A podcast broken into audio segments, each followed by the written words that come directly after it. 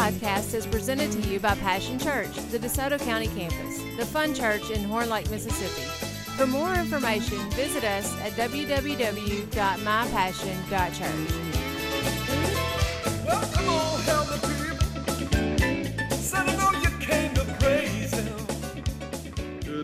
Passion Church. Well, I'm Pastor Guy, and uh, I'm believing for something big to happen today in your life. I believe you're in the right place. Yeah, go on and give the Lord a hand clap. You might as well, you might as well turn your inspector switch on right now. you just better get ready, ready, ready. Because the Word of God is about to go forth. And that Word of God will change you, it'll transform you, it'll lead you into fertile places, man. It'll just, ugh. Look what the Lord has done. Look at your life now. Look where you used to be. Come on now, somebody. Give the Lord some praise in this place. If He's taken you this far so far, where's He going to take you next? Can you, can you even begin to imagine? It's not even entered into the heart of man what God has prepared for those who love Him. Do you love Him? We'll give Him some praise in the house today. Woo! Get ready, get ready, get ready. Lord, I just thank you. We ain't even prayed yet and we're already preaching good. Somebody said I'm preaching good. I'm just telling the truth. I ain't even preaching yet. Hallelujah. I'm excited, God. Because where the Spirit of the Lord is, there is liberty. He's going to set us free from all those things holding us down like magnets to this earth. We're going to soar on wings as eagles. We're rising up. This is a new day. This is a new hour. This is our time. We have prayed about where we are right now.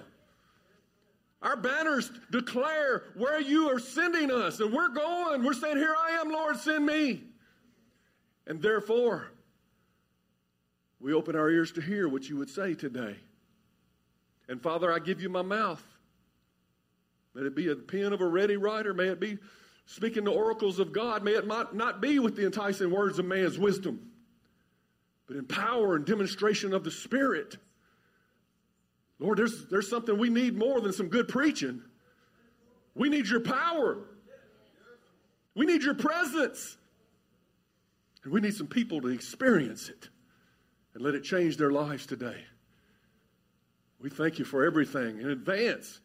Right now, we give you praise in Jesus' name. Amen. Sometimes you got to turn at it. I always say inspector switch. No, we're no inspectors in here. We're expectors. If you hadn't been going to a life group, you're one of the few. Because I think I think just about everybody in here is attending a life group. Woo!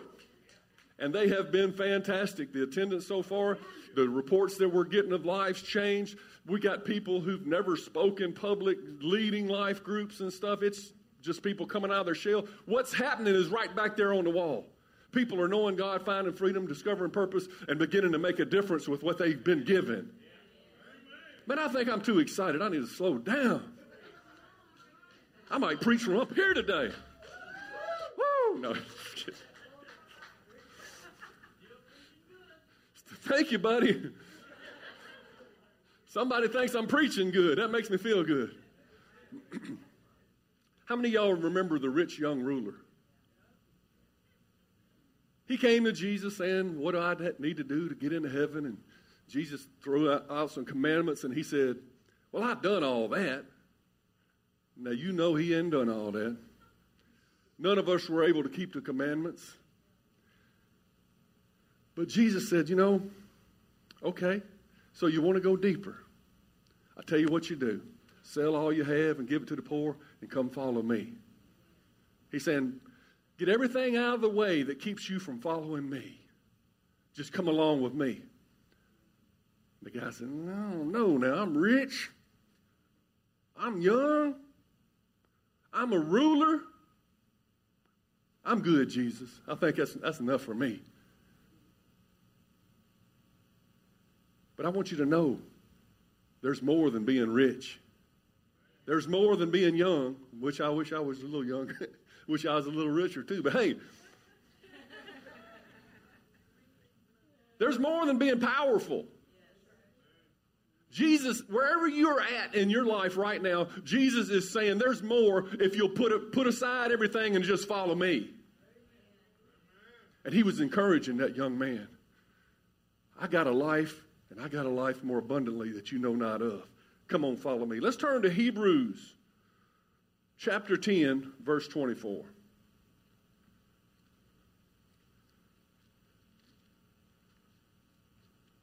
First one there say amen.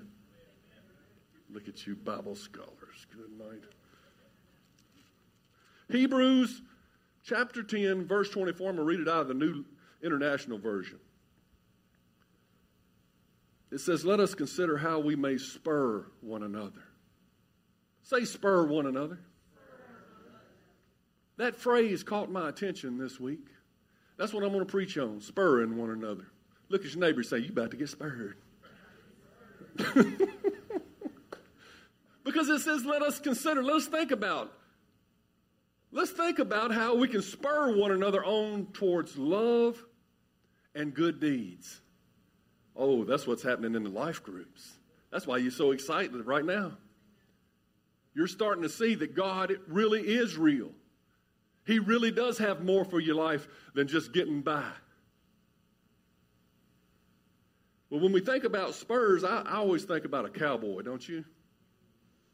That cowboy's got his jingling, jangling spurs on, and now if he's a good cowboy, he use, uses them gentle on the horse. You know, he's not going to put a big deep cut in the side of his horse. He's not going to be harsh when he spurs his horse, right? He's going to be gentle. What he wants is that horse just to get up, get up, let's move along. That's how you spur somebody to get, get up, get along.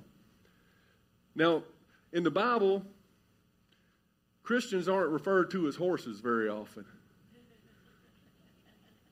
They're more referred to as sheep.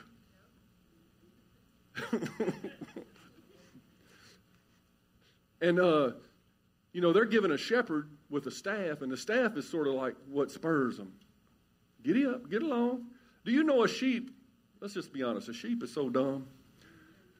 They will sit there and starve to death if the shepherd doesn't say, Come on, let me lead you to some green pastures. They will sit there and thirst to death. That's, we got a lot of people in the church today. They're not reading the Bible for themselves. They starving to death for the, for the Word of God. And nobody's spurring them. Nobody's nudging them along with the staff. Say spur. Today's message is spurred. I looked up that word in the Hebrew. I know I ain't going to pronounce this right. Paroxysmos. Paroxysmos. It means to incite to good, to provoke to good. That's what we're talking about. Consider, let's consider today. Let's, let's think about how we can help one another love better, help one another do good things in their life. Now, I know I've been a little heavy on the spurs lately. Some of you say amen to that. A couple weeks ago, you got on us about how we treating one another. We talked about the words of our mouth. Last week, you called us mudhounds. Y'all remember that? Mudhound being a Christian that goes back to his old way of life, you know? I don't know about you. All week I've been praying for Big Bob's family. Y'all remember Big Bob? I told all those stories on him, crazy things he did. I kind of felt bad because I only told the, the crazy stuff he did. So let me set the story straight. Big Bob was just a regular guy. He was a nice, likable guy. I mean, he wasn't a terrible fellow. I just told you some grand stories about him. But on an average day, he was very generous. He would always let me hunt on his land. He would cook for people. He would have big dove hunts and invite people from all over and feed them. Just a big, jovial, nice, uh, always had a funny laugh. laugh like that. When it come down to it, he was just a work in progress, just like me and you. Now, I told all them stories. I kind of felt bad about it. I said, Should I tell all these stories? But you know what? my dad and all his friends, they used to tell them same stories about Big Bob right in front of his face. And he'd just, he loved it. He thought, hey, that's who I am. I'm crazy. You know, he, he owned his craziness. And I was thinking today, what if somebody would have spurred him on to be that big and that boisterous to do good works instead of crazy things? See, he was just being spurred on by his friends to do the wrong things. That make sense? But he's like us, just a work in progress. So, my message is God wants us to, He wants to use us to spur others to love and good works. And I think that's why the life groups are so successful. Not to, not to spur people to disparagement and discourage. I didn't say anything about that. Not picking out their faults and criticizing, but encourage and be inspired. That's what God's talking about. Galatians 6 1 says, Dear brothers and sisters, that means the family of God, if another believer is overcome by some sin, you who are godly should gently and humbly help that person back onto the right path. How do we do it? Now, listen now. We got to do it gently and humbly. Because it says, be careful lest you fall into the same temptation yourself. You might be trying to correct somebody, and you all high and mighty today, and you fell in the same pit next week. So we got to show some humility. We're never called to be each other's judge. So before I even tell you how we're going to spur one another to love and good deeds, we're going to tell you what not to do. You're not a fruit inspector. You're not the Holy Ghost. You're here to encourage, not judge. You're not somebody's parole officer. right? You're not their executioner. That's not a role in the body of Christ. Criticizer is not a role in the body of Christ either. Jesus said it like this Get that big old beam out of your own eye so that you can see clearly to help somebody else get the speck their eye. Uh, so when we spur, we got to spur with the right motives. Why are we doing what we're doing? Why are, are we are we really encouraging or are we criticizing? Are we doing it in a in a way that shows humility? First off, are we hearing from the Holy Spirit? Because it might be just time for you just let somebody else encourage you. And are we walking in love? When it's time to speak into someone else's life. Because that's the main thing, isn't it? Walking in love. I think if we get the walking in love thing, we got everything else down. I mean, if we walked in love, it would cover all the other commandments. So make sure what you're doing is out of a heart of love. Because unless you earn the right to speak into somebody's life and you spur them, they just gonna buck. You put a stranger on somebody's horse and start hitting them with a spur, they gone. They're going to throw you. But if you want to really help people, walk in love. Get to love them enough to get to know them before you begin to speak into their lives. Is that, is, am, I, am I helping anybody so far? I'm talking about the kind of church I want to go to. Is that the kind of church you want to go to? Because I know a lot of churches are probably out there that just pick one another apart. And I don't really, I'm, I ain't interested in going there. And I don't think the lost people are either. I'm talking about a culture, a culture, warm, fun loving family that's eager to reach out with God's love. Everyone matters. Amen?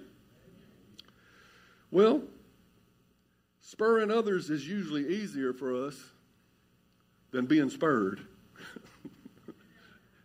right? It's easy for us to wear those rose colored glasses and say, well, I'm going to spur everybody else. But somebody says something to you, it's like you bucking. You don't tell me nothing. I got it all together. I'm the spurry. You know?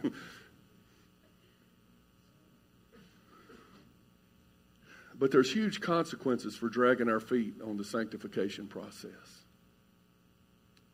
So I think a little spurring has to occur. Because, like I said, sheep will just sit there. They won't eat, they won't drink, they won't do the things that lead them to where God's calling them without a little nudge. Time keeps on ticking. Our window of, of influence in our children's life is passing us by. Those of you who have smaller children. You get only so many years to speak into their life, and pretty soon they're 12 years old and they know everything and they're not listening anymore. I'm not saying that's the hard, fast rule, but that's common. And unless you've developed a relationship of love with them, you're not going to be able to speak into their life much more after that. And your, your calling is passing you by. Do you just want to stay where you're at? No, you don't. Every one of you wants to hear, Well done, good, faithful servant. Every one of you wants to do great things. But a sheep's tendency is to remain still until some other object causes them to get into motion. Isn't that somewhere in school? In a class that I learned, teacher, you remember that? An object tends to stay at rest until another object exerts force on it of some sort. huh?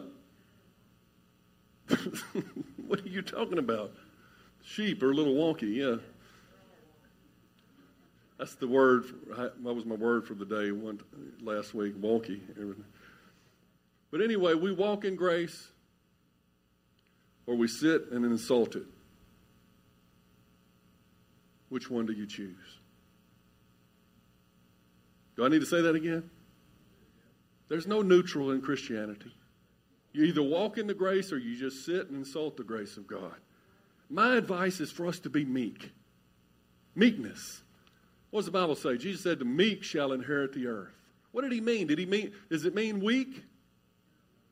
No, meekness is strength under control. That means there's power. There's power in your life, but you control it and harness it to do good things. You're not like Big Bob that just uses his strength and his bigness and uh, to, to do bad things. Meekness comes from meek comes from a term that they used to do to horses, wild stallions. You know, you got to break a horse before it can be used. A, a wild stallion's fun to look at, but it ain't going to plow your field. It ain't going to get you to town. It ain't going to pull a wagon.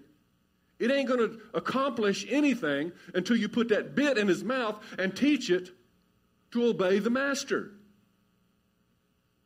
And so God wants you to be strong, but He just wants to, you to be strong in the way that He's pulling the reins. And, and He's going to gently spur you to have success. Hebrews 12 11 says, No discipline is enjoyable while it's happening. In today's message, we could say, No spurring is enjoyable while it's happening. If somebody, part of spurring someone on is often adding correction to their life saying, Hey, brother, I know you can do better than that. You know, what you're doing right now is sin. What you're doing right now is, is not accomplishing anything. But hearing that is not enjoyable while it's happening because we have this thing called pride. It's painful.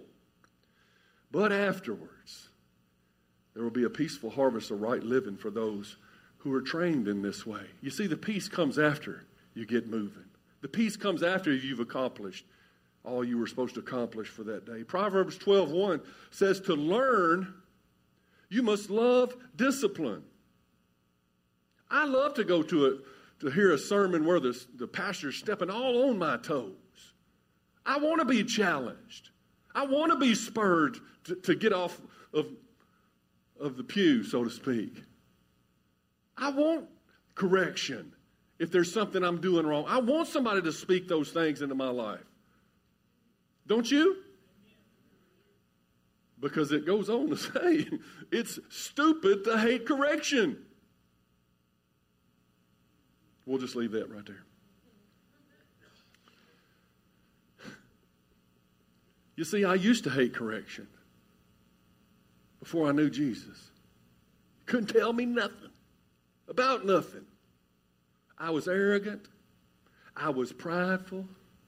I was self seeking. But then I got saved and I was a little less arrogant, a little less prideful, and a little less self seeking.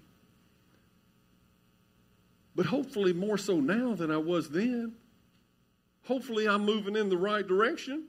And I'm so thankful that God didn't let me settle.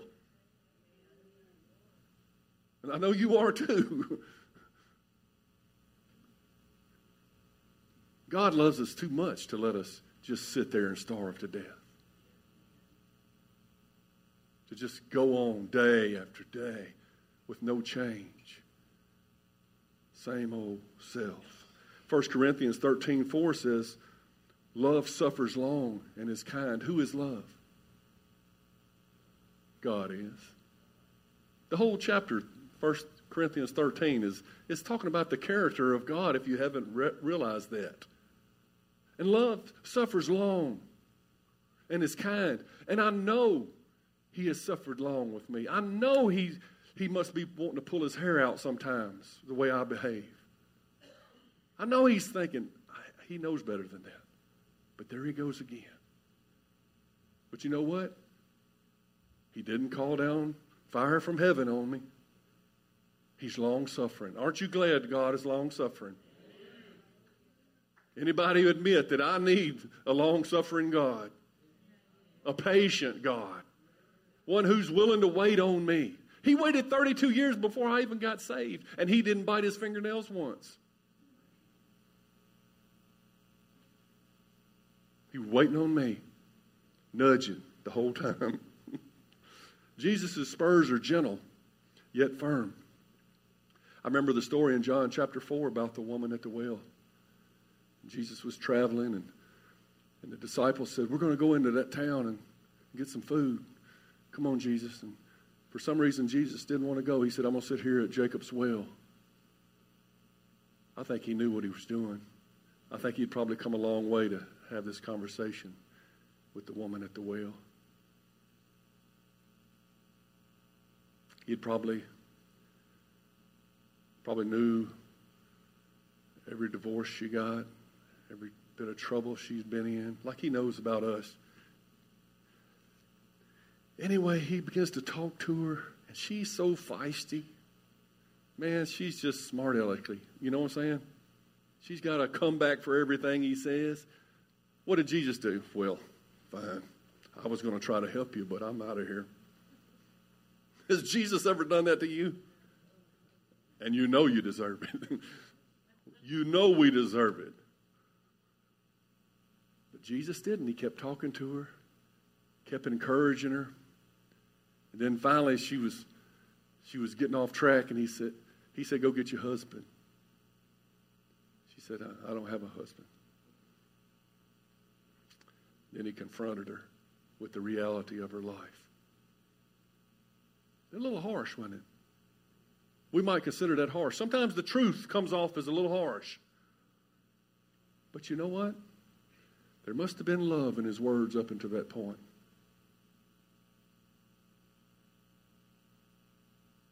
Because she received it. He said, she said, I perceive that you're a prophet. Messiah, when he comes, he's going to tell us all things. She, he said, I am he. I am the Messiah. About that time, the other disciples came back. They were wondering, why is he talking to that woman? She dropped her water jug, everything that, that she was planning on doing that day, she just, not important anymore. I've talked to the Messiah. I've talked to God. Every, all my plans don't mean nothing now that I've talked to God. And one glimpse into his glory will change your life. One word from God will change your whole course of your life if you'll let him speak to you. And she took off towards town and she began to tell everybody in the town, come see a man that told me everything I ever did. She began to preach Jesus to the whole town. Here, this woman probably had the worst reputation in all the town. She didn't care. She began to preach it. It says many people in the town got saved believed in Jesus because of her words. There was something changed about this woman. And this says then they came out to see Jesus for themselves, and he stayed there two more days preaching to them. And then they said to her, We believed at first because of your word, but now we believe because we've heard for ourselves. We've seen him ourselves. And see, that's what spurring does. At first, you may be spurring people to know Jesus, and they might, yeah, I kind of know him. I kind of kind of got a relationship with. I know he's the Messiah. You got these little quick comebacks, these witty comebacks for everybody. But you keep spurring. Pretty soon, they'll be coming back to you saying, I got a relationship myself now. And that's what we want people to have, isn't it? To have their own relationship with Jesus, not because of your word. We're leading people to Jesus. I think that's kind of the, the main reason we're still down here after we got saved. Else he could have just taken us on. It's the Great Commission. Jesus always spurs us to hope. Think about her life and how it must have changed at that point. I mean, here she was. I'm lowly. I'm no good. I got a reputation. I got all these things. And in an instant, it was all wiped away. And she was made new in Christ and with a sense of purpose. Now she's won a whole town to the Lord Jesus Christ. And that's many of your testimonies here today. The world would have cast you away a long time ago, and now you're winning people to Christ. You're glorifying Christ in your life. It's amazing the transformation from having a spurred conversation with the Lord Jesus Christ. And He knows more about us than we know about us. You know why? Because He created us. You think you know you, He knows you. And He sees the end from the beginning, and He knows how you're going to be in heaven after you've been perfected. He knows the you that's going to live in eternity. And what he really is trying to do is say, hey, you know what? You can live some of that now. To the degree that you'll let me move you along in our walk together in your sanctification is the degree that you can live heaven on earth. It's better than being rich, young, and a ruler. You can have all the things of this world and lose your soul. What have you gained?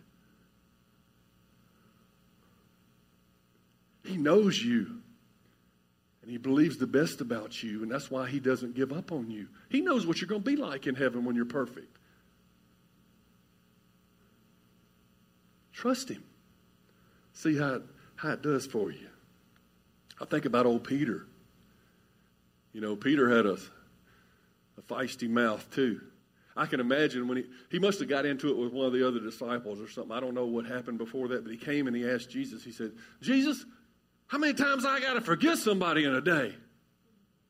Seven times?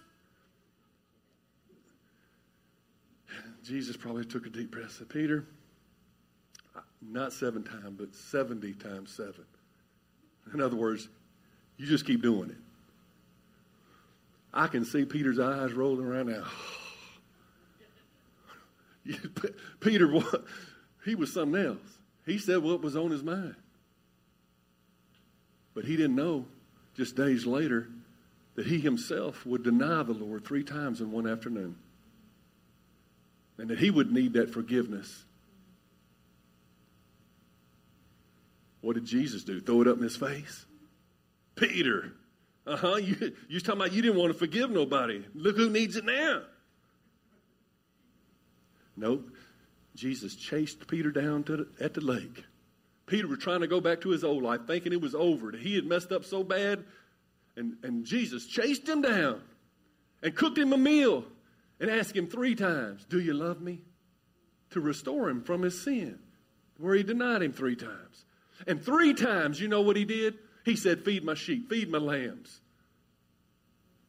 Restored his purpose too. Never once did he say, I told you, Peter, you're going to need forgiveness. You don't need to be at. Nothing negative, positive. Positive reinforcement, positive encouragement. And Jesus is chasing some of us down. We're running from him thinking that we're too far gone. We done made too many mistakes. And we're in the middle of our sin and we can't stop. Let's just be honest. Sin is an, is an infection. And though we have the power to overcome sin, many times we don't. And there's something you're battling right now. I've often asked the Lord, take this thing from me, Lord.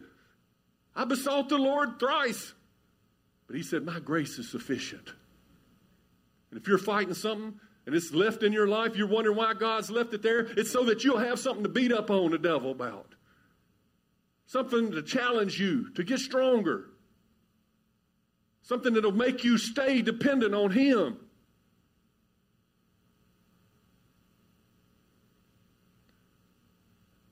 Everything we see, we need to see it through the, through the eyes of Jesus' love for us and his sovereignty over our lives, his ability to bring us through to the end. Don't give up on yourself, Jesus would say right now.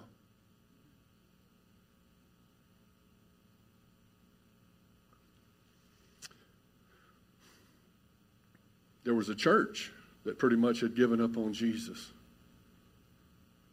In Revelations chapter 3, we see Jesus talking to the church of Laodicea. He said, You've, you've lost your first love. Your heart's grown lukewarm. That's the thing we need to fear most. Is that our hearts would grow lukewarm towards Jesus because without Him we have nothing. Our one thing is to stay close to Jesus. And He's He's rebuking this church. You've done this. But what does he say in the very next verse? After he rebukes them, he says, Behold, I stand at the door and knock. If you'll open the door, I'll come in and have supper with you. I'm quick to forgive. I'll restore you like I did Peter. You see his love? Love can often be, I mean, truth can often be harsh. But when it's spoken in love, it can be the most powerful force on the earth. When you nudge somebody, remember these things. Amen? Guess what? August 8th, we're going to have Zachary Bigley come minister here. How many of y'all remember Zachary? He, he teaches the youth camps that we send our youth to. He, he uh, led a children's camp here for us a couple of years ago. He's just a blessing to us. He's preached here several times. Some of you are thinking, yes, finally some good preaching in the house. August 8th, write it down. It's a, it's a big deal. I'm excited about him coming. But you know what he's going to say, right? He always says the same three things. He may he preach a whole different message, but in the end it's going to be God loves you, he's not mad at you, and he has a plan for your life. I've heard him say it over and over and over again. But that's what we need to hear. That's what we need to hear. God loves you.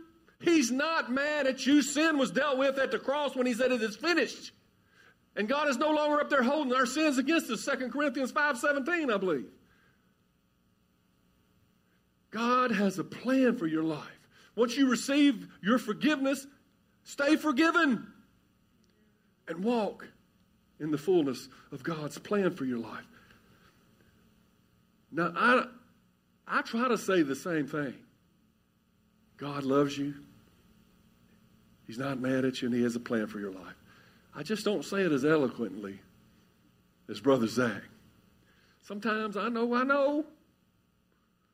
My spurs dig a little too deep the old football coach in me. I push a little too hard. I know. But I want you to know this it's only because I'm the one God chose to be your pastor. It's because I love you more than Zachary does.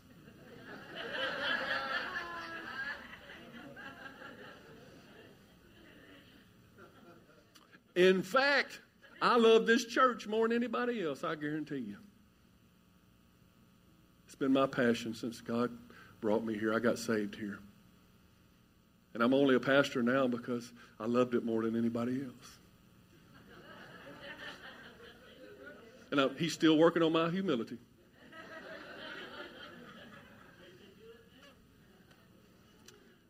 But in my defense, 2 Timothy 4, verse 2 says, Preach the word of God.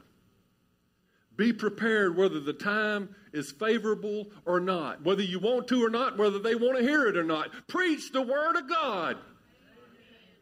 It's the Word of God that's able to change your soul. Patiently correct. Now that's what I'm that's what I'm saying I need a little work on. I'm not that patient. Patiently correct, rebuke. And thank goodness he put the and there. Encourage. That's what I'm hoping to do today. Encourage your people with good teaching. And it's always good teaching talking about Jesus' love for you. So, how does God want to use us? Let's get back to that. How can you be used? How can you spur others towards love and good works? Well, Jeremiah 3:15 says, "I will give you shepherds after my own heart, who will guide you with knowledge and understanding." you begin to see yourself as a shepherd. Whether it's just your children to start with, or maybe it's your life group, maybe it's a friend that you have at church, but God's going to put His heart in you to do that. If you've got God's heart in you, you have all that you need to make a difference in this world. And you do. Know you not that the Spirit of God dwells within you? The same spirit that raised Christ from the dead now dwells in your mortal body. And you can help raise other people from the dead. You can say, I was in that tomb, but I came out, and let me tell you how I did it. Jesus raised Lazarus from the dead. How did he use his disciples in that situation? He said, Go roll away the stone. He'll use you to roll away the stone, the impediments, the, the obstacles that are in somebody's way to receiving the gospel, receiving, coming out of their, their tomb and coming to life. He'll use you to roll away their stone. And then when Lazarus came forth at the word of Jesus, came alive again, he come out, but he was like in all these grave clothes, these nasty smelling things, these foul, stingy, oh, cloth because by now he stinketh. and he comes out, and what does Jesus have the disciples do? Loose him and let him go. Loose him and let him go. That's your job. As believers, as brothers and sisters in Christ, you got a sister over here that's bound in an area, loose her and let her go. You got a brother over here walking in the wrong direction. Loose him and let him go. Get him back on track. That's how God wants to use us. You remember the story of the prodigal son? Told it not too long ago. Boy took his dad's inheritance and went off and on, spent everything he had on riotous living. Then there was a famine. He had to come back and he was going to grovel before his dad and say how sorry he was. But his dad wrapped him up and loved him. There's that love again. That unbelievable, undeniable, un, unfathomable love of Jesus Christ that he would do that. But he did that. And, and how did the Father use the servants, the ones that were in his house? How did they, he use them to restore the Son? And how do we restore those who've lost their way and come back to church? He said, Hurry. Get the robe. Get the finest robe and put it on his shoulders. Hurry, get the ring and put it on his finger. Wash him clean. Wash his feet and put some new sandals on it. Kill the fatted calf. You know what? We're fixing to party. What's your job? When somebody comes in here feeling low down, they hadn't been to church in six months and they know they've been in the world, and you say, you know what? You confess your sins, God's faithful and just to forgive you your sins, cleanse you of all unrighteousness. Let's put that robe of righteousness back on your shoulders. Let's get you cleaned up. Let's get you seeing that God still has a, a, a ring, a signet ring of His authority to put in your life so that you can whoop that devil next time. Let's wash each other's feet so we can put you some sandals on and you can get back in your purpose, get to stepping. That's how we help one another. That's how God uses us to help one another. Hebrews 10:24 says this, "Let us consider how we may spur one another. How we may spur one another on towards love and good deeds, not giving up meeting together as some are in the habit of. And, and let me just say this, just out of meanness. Should I say it, Angie? She's like, no, I wouldn't. I don't know what you're going to say, but I wouldn't if you're asking me. Some people have fallen too much in love with the online.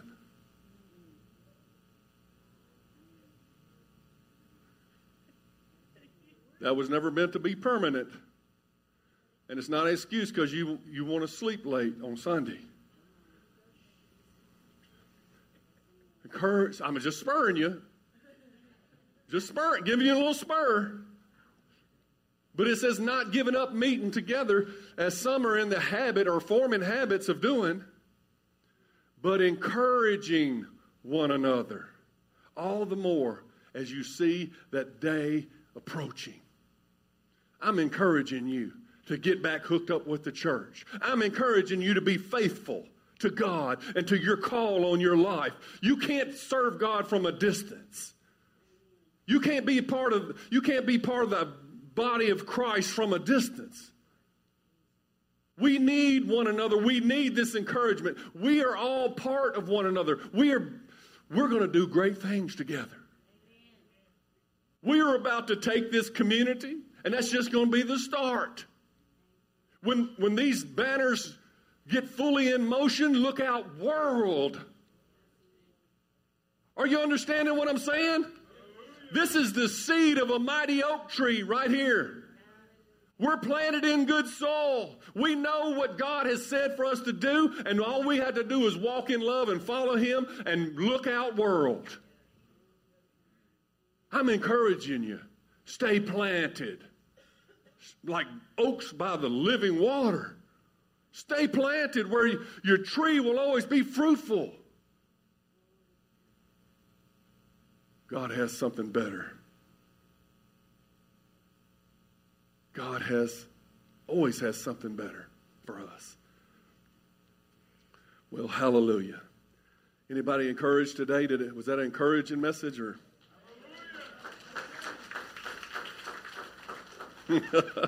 Somebody said, I just woke up. What? What'd you say? I told him turn that microphone up loud today so I can keep some of y'all awake today. No.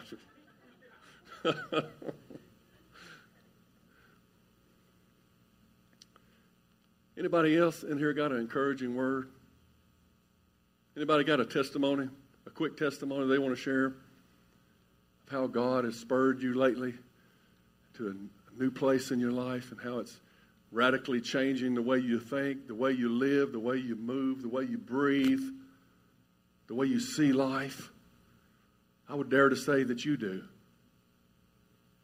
I would dare to say that if you've been faithful, that you do. And we need to be thankful for that. We do. We don't need to take that for granted. We wake up and it's a new day and we think we got to be perfect. And by the end of the day, we hadn't been perfect and we beat ourselves up. But no, this is a, this is a marathon. This isn't a sprint. Your bad days now are way better than your good days back in the day. I'm telling the truth. I'm not just preaching, I'm telling the truth. You ain't where you used to be. But we ain't where we going to be when we start pulling together and spurring one another towards love and good deeds and the way God would have us do it. Anybody in here uh, doesn't know Jesus? You said if I died, I, I, hope I would go to heaven. I think I might. I don't know. You can know. He doesn't want you tortured like that. That's the Muslims or somebody else that thinks it's all about good works. Look, the cross is done. He's not getting back up on the cross. It was finished. Sin debt was paid. All you got to do is receive the gift of salvation. Are you listening? Too many people resisting Christ because they're looking at themselves instead of the cross. The power is in the cross. The power is in the blood of Jesus. It was his life that was given as a ransom for yours. It was his life that redeemed your life. And you, if you died and went to heaven, it, it's not God's fault. He's not sending you there. You chose to go there. You rejected so great of a salvation. You walked through the blood of Jesus like it wasn't nothing.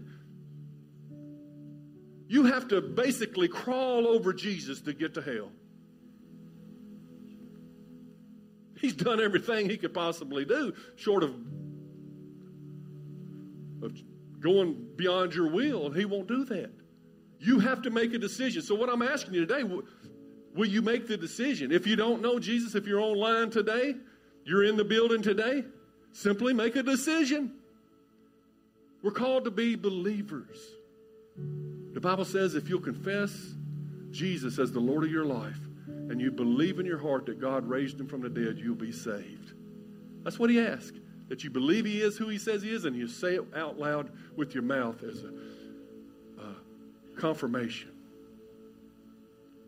For with the heart man believes to righteousness, and with the mouth man confesses into salvation.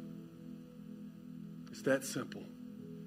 And here you are trying to earn it. Come on. We're a bunch of Christians in here. On every side of you is a bunch of Christians, and, and none of us have earned heaven. You're in here today thinking you got to earn it, stop that thinking. That's worldly thinking. Jesus paid your debt. You receive it like you would receive a pardon from the governor to get out of jail. You just receive the pardon written in his blood and be adopted into the family of God. Pray with me like this Say, God, I believe. I receive Jesus as my Lord because I repent of my sins. I turn from my old life looking into Jesus. Jesus, be the author and the finisher of my faith. Fill me with your spirit. Lead me to do great things by your power. Let your love be my guiding light. I am yours. I pray in your name, Jesus. Amen. Let's give the Lord a hand clap. Amen. Amen. Come on, somebody give him a hand clap like you mean it. Like you're glad to be in the house of the Lord. Woo!